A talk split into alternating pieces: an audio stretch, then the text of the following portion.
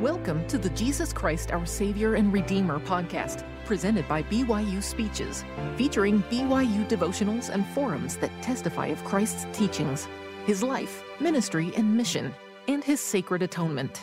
Be sure to check out our other podcasts by searching BYU Speeches wherever you get your podcasts or by visiting speeches.byu.edu slash podcasts. Thank you, President Lee. Let me tell you about some people I know. One is a woman who served a full time mission when it was not fashionable to be a sister missionary. She received no financial support nor spiritual encouragement from her family. She worked her way through college and graduate school, marrying when most considered her rather old. After her children were born, her husband lost his job and he has yet to find permanent employment. However, by taking temporary jobs here and there, including those the family could do together, this woman and her husband have survived financially for several years. The couple serves faithfully in church callings, finding numerous opportunities to encourage and assist those who are in need. Whenever I visit their relatively small and humble home, I'm struck by their simultaneous expressions of gratitude peace, and joy, and their enthusiastic pursuit of knowledge. I know another woman who was widowed at age 24 after only three years of marriage. She worked hard to support her young family and eventually became a very successful businesswoman. At the height of her career, as a result of a client's dishonest dealings, she lost her business and any capital to begin again. Today, she struggles financially and is learning to live a much simpler lifestyle. However, she considers herself wealthy because she has grandchildren and opportunities to expand her understanding and appreciation of the restored gospel of Jesus Christ. What do these two friends of mine have in common? Life has rarely, if ever, been easy for them.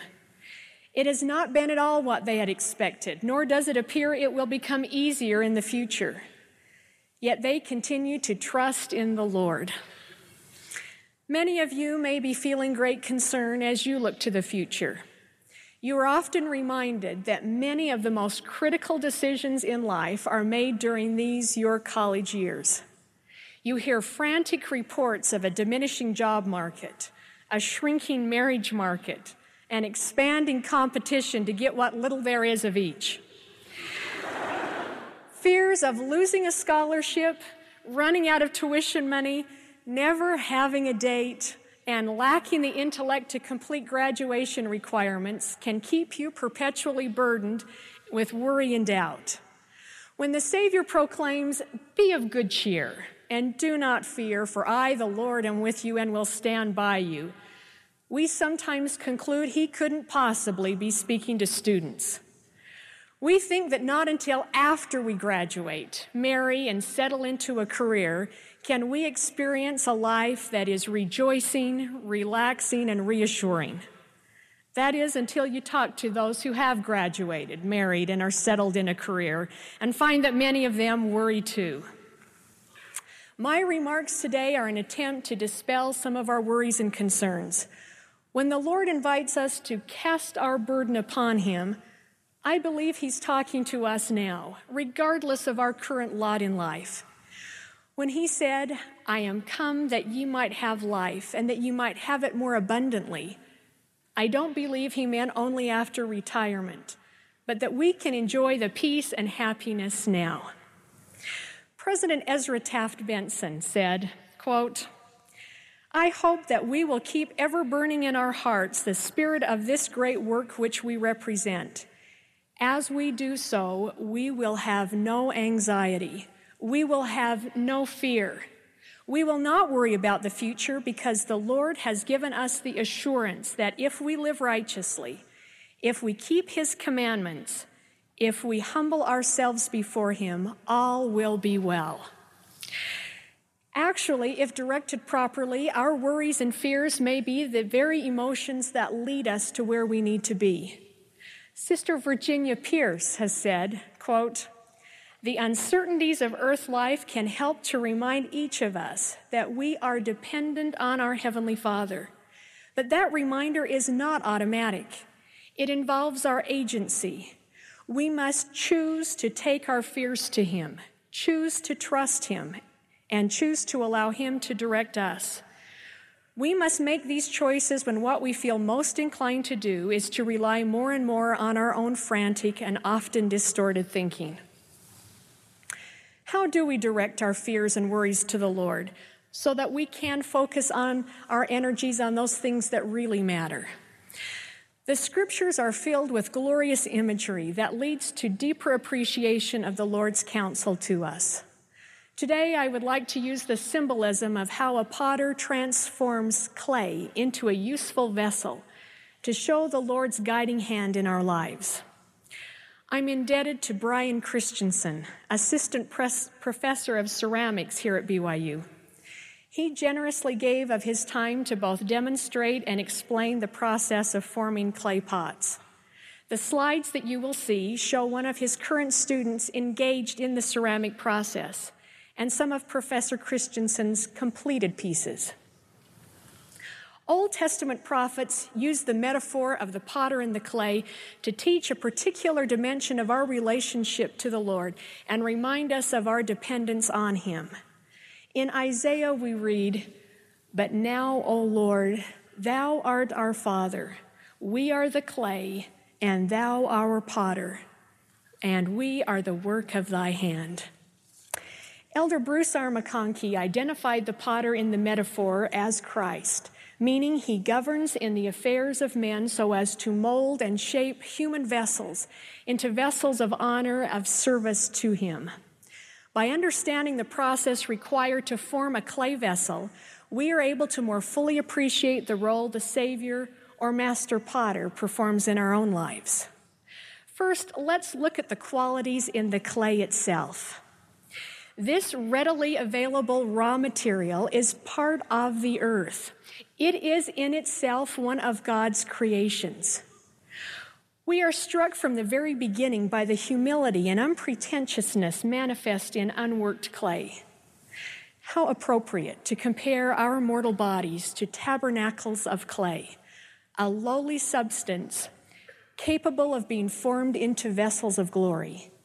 It reminds us of our own nothingness without the skills, the vision, and the sacrifice of the master potter. Of all sculpting materials, clay responds easiest to touch and retains the most minute detail, even a thumbprint. Each detail can be changed innumerable times until the potter is satisfied and declares the vessel complete. As sons and daughters of God, each of us bears his imprint.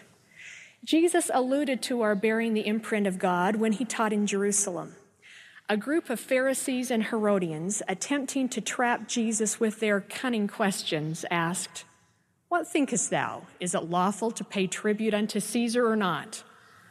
Jesus drew their attention to Tiberius's image engraved in a Roman coin and responded, Render therefore unto Caesar the things which are Caesar's, and unto God the things which are God's. If the coin belongs to Caesar, what then belongs to God?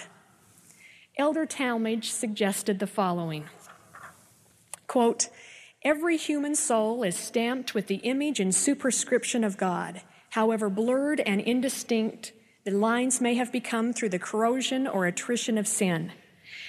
And as unto Caesar should be rendered the coins upon which his effigy appeared, so unto God should be given the souls that bear his image.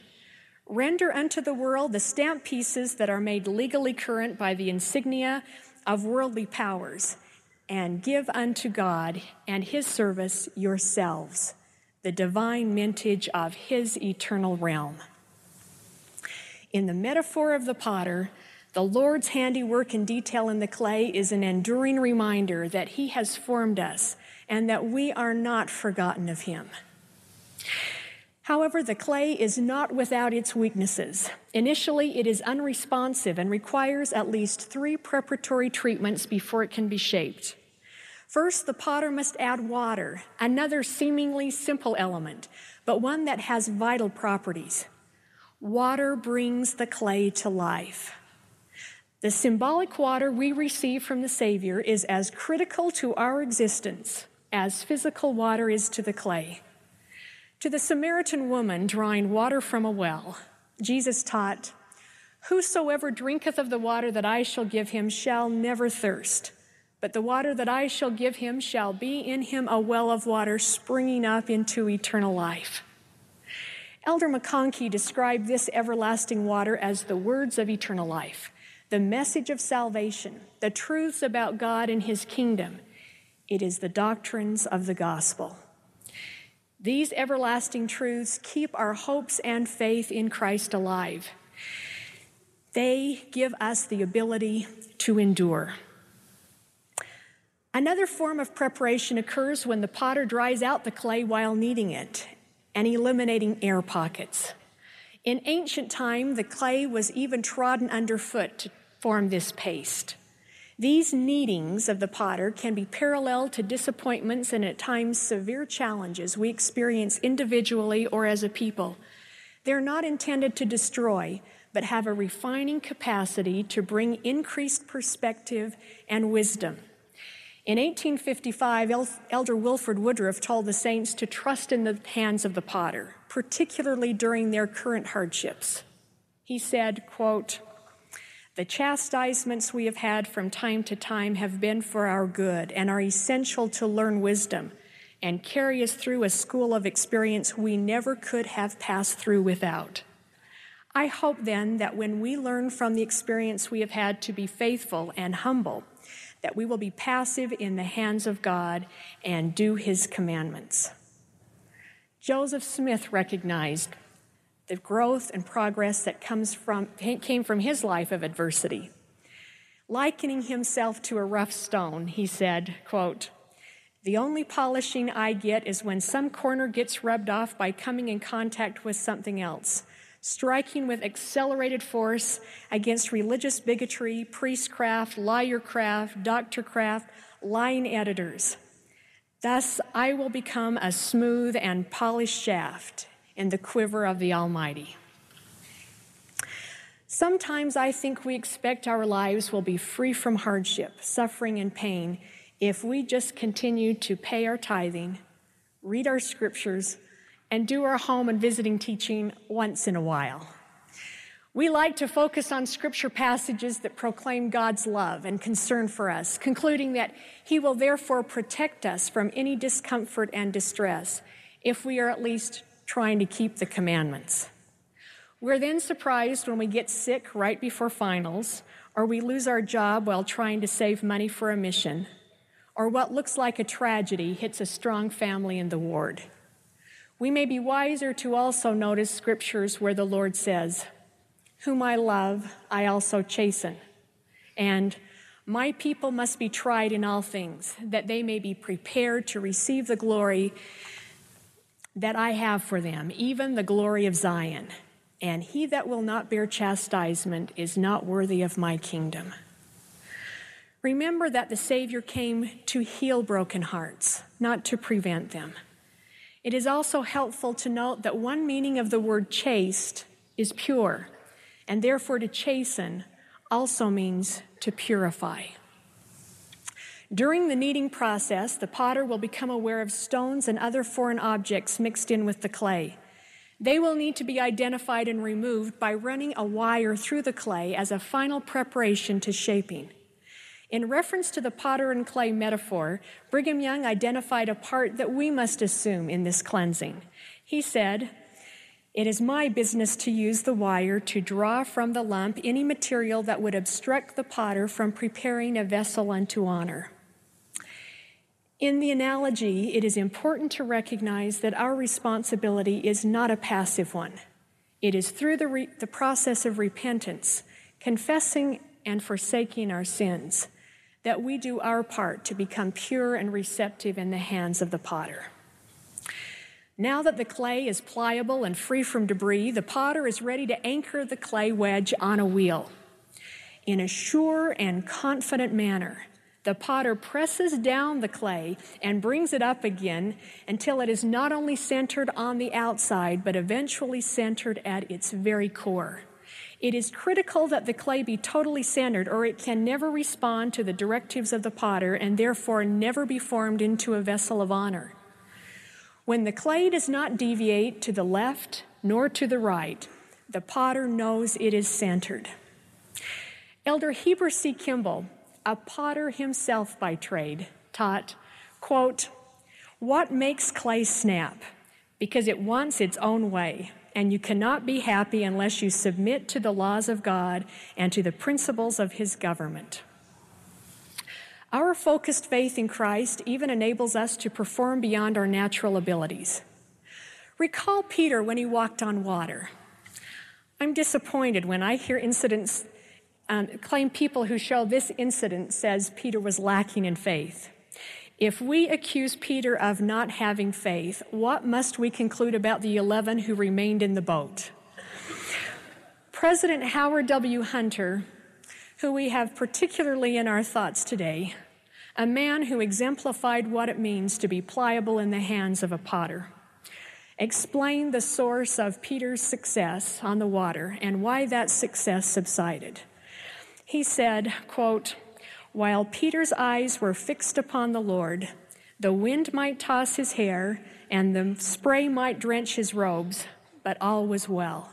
Only when, with wavering faith, he removed his glance from the Master to look at the furious waves and the black gulf beneath him, only then did he begin to sink.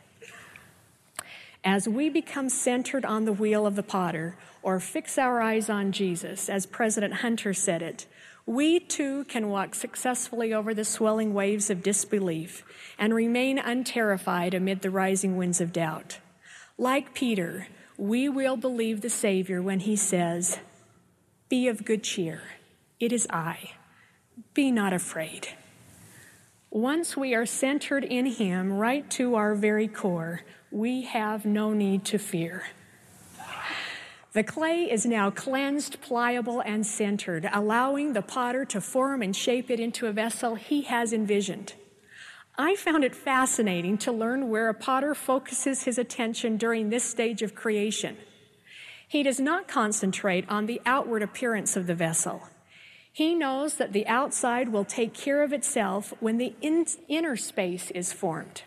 In other words, the form of the inner chamber determines the appearance of the exterior. President Benson spoke to us as a church of the importance of focusing on the inner vessel, beginning first with ourselves, then with our families, and finally with the church. Society and the world holds the magnifying glass to our outward appearance, the style of our clothing, the strength of our GPA, the size of our home, the price of our car. In contrast, the Lord seeth not as man seeth, for man looketh on the outward appearance, but the Lord looketh upon the heart. It is much easier to repair a bad hair day than it is to repent of an offense. What a fallacy to think that just because we get a new haircut or a grade changed or a new piece of furniture that we are better people. It is equally untrue to conclude that we can change people's spiritual desires and hopes by simply changing their physical appearance. It is what comes from the inside, from the heart, that reveals our true level of goodness and consequently reflects our outward appearance. Likewise, Paul taught that we can be epistles of Christ, not written with ink and in the tables of stone. There's the outward appearance or the outward surface. But with the Spirit, when we have internalized Christ in the fleshy tables of the heart. Not all clay vessels go into their desired shape the first time. Some become marred while they're on the potter's wheel. The experienced potter, Heber C. Kimball, explained that it happens when they're not content with the shape the potter has given them, but straightway put themselves into a shape to please themselves.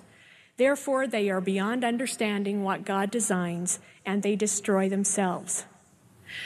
The Lord describes such individuals as those who seek not the Lord to establish his righteousness, but every man walketh in his own way, and after his the image of his own God, whose image is in the likeness of the world, and whose substance is that of an idol.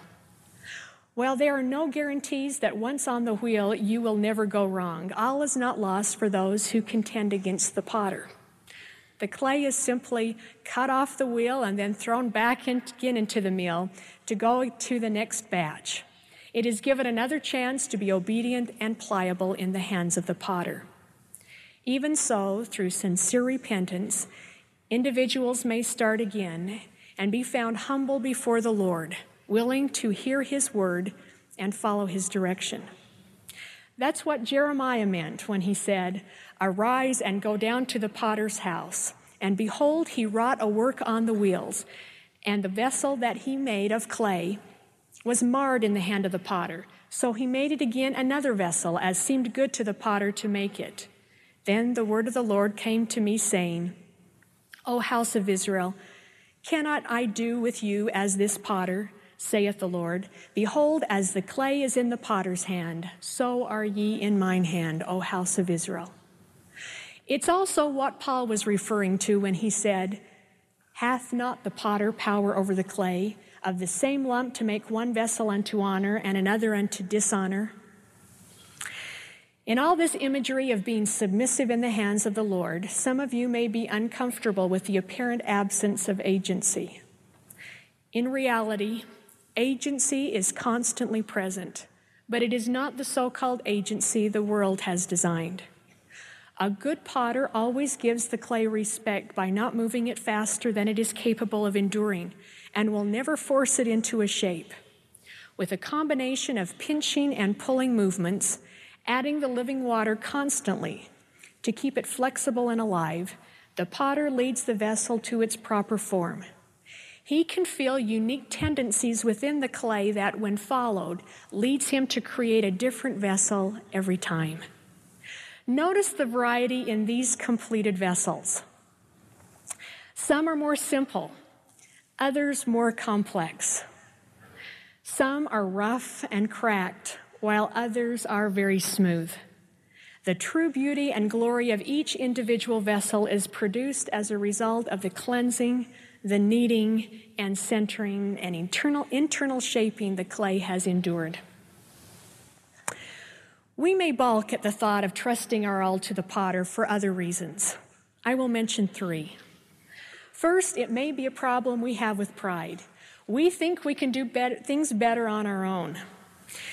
In Jeremiah's time, the kingdom of Judah was chastised for not only forsaking the Lord as the fountain of living waters, but for insisting that they design their own water vessels. Their vessels turned out to be totally dysfunctional, described as broken cisterns that hold no water. In reality, being puffed up with our own sense of greatness and ability has no foundation. Stop and think of where you are right now in your life. How did you get to your current status? How many others have made sacrifices for you, given you guidance, advice, moral and financial support, even just giving you an opportunity to prove yourself. Since my arrival to BYU one and a half years ago, I've been impressed with the older buildings on campus. They were obviously constructed when there were fewer students, a smaller faculty, and a simpler system for administration. Technology as we know it today would have been unfathomable to students of that earlier era. Yet those students came to college then as eager to learn and as hopeful of contributions they would one day give to the world as you are now. Those older buildings remind me that we are the recipients of the inventions, inspiration, and courageous endeavors of these previous graduates. We have opportunities available to us today because of their sacrifices and contributions. Perhaps one reason the Savior admonishes us to become as little children is that children are so pliable, free from pride, and receptive to the direction from others.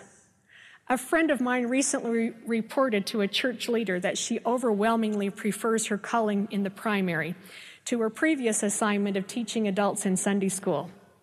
I can understand that, the church leader responded. In primary, you still get to work in wet cement. We've heard prophets call us a chosen generation, reserved to come to earth at this important time. I've wondered what that means. What should we be doing to fulfill this important purpose? Is it to become the best composer, the greatest engineer, or the most renowned financial planner? I don't think so. That seems to be secondary, the exterior. I'm intrigued by the absence of pride expressed in a thought by President Joseph F. Smith. He said, quote, to do well those things which God ordained to be the common lot of all mankind is the truest greatness. To be a successful father or a successful mother is greater than to be a successful general or a successful statesman. One is universal and, etern- and eternal greatness, the other is ephemeral. Many are unhappy because they imagine that they should be doing something unusual or something phenomenal. Some people would rather be the blossom of a tree and be admiringly seen than to be an enduring part of the tree and live the commonplace life of the tree's existence. Perhaps our greatest mission is to show by the way we approach each day, each assignment, even in the most challenging times, that we will remain valiant, that we will be great covenant honoring saints. A second reason we may resist submitting to the Lord is because we have been abused, mistreated, or our agency taken by one whom we have loved and trusted in the past. Fears of possible consequences of being vulnerable cause us to put up barriers and defenses we can become convinced that someone else who appears to love us today may only be scheming of ways to take advantage of our trust tomorrow. The difference here is that the master potter is a perfect being.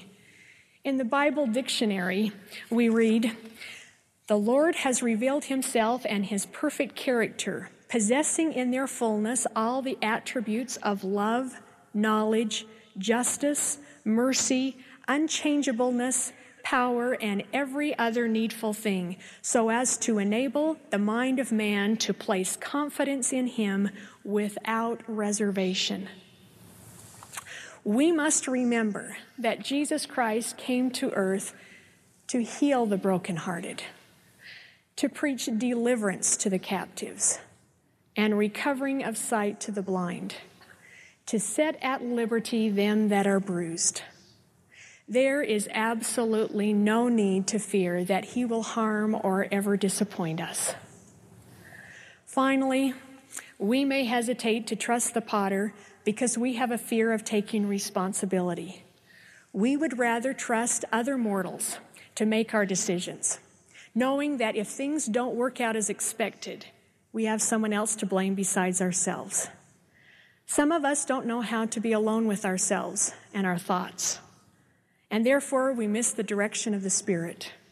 Our lives are so filled with schedules and deadlines, social events and noise, that silence and stillness have become extremely uncomfortable to us. Elder Henry D. Moyle, in a 1950 General Conference address, said, Without the power of the Holy Ghost, you and I would not be able to become submissive to the will of our Heavenly Father we would not know what His will is. We must be as clay in the hands of the potter to permit our lives to be molded in the pattern that the Savior of mankind set for us. No one can tell you just how your life will evolve, nor how you can avoid misfortune. You can design your most hoped for life and painstakingly work to achieve it. But I would dare say that fortunately for you and me, it may not unwind as we have planned. There will be surprising turns that we never could have anticipated. The Lord is in control. He is the potter. And as a result, we have richer, more meaningful lives. As you look at your own past, you can recognize the obvious guidance of the Lord.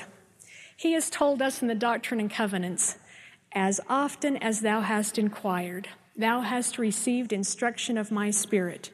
If it had not been so, thou wouldst not have come to the place where thou art at this time. Why should we question that He will continue to direct us in the future? Now, in conclusion, let us remember what our two most recent prophets have promised us concerning putting our trust in the Lord. President Benson identified 10 aspects of our life that are improved when we submit to him. He said, quote, Men and women who turn their lives over to God will find out that he can make a lot more out of their lives than they can. He will deepen their joys, expand their vision, quicken their minds, strengthen their muscles, lift their spirits, multiply their blessings, increase their opportunities, comfort their souls, raise up friends, and pour out peace. President Hunter has observed the consequences if we choose not to submit to the Lord. He said, quote, Indifference to the Savior or failure to keep the commandments of God brings about insecurity, inner turmoil, and contention. These are the opposites of peace. Peace can come to an individual only by an unconditional surrender to Him, who is the Prince of Peace and who has the power to confer peace.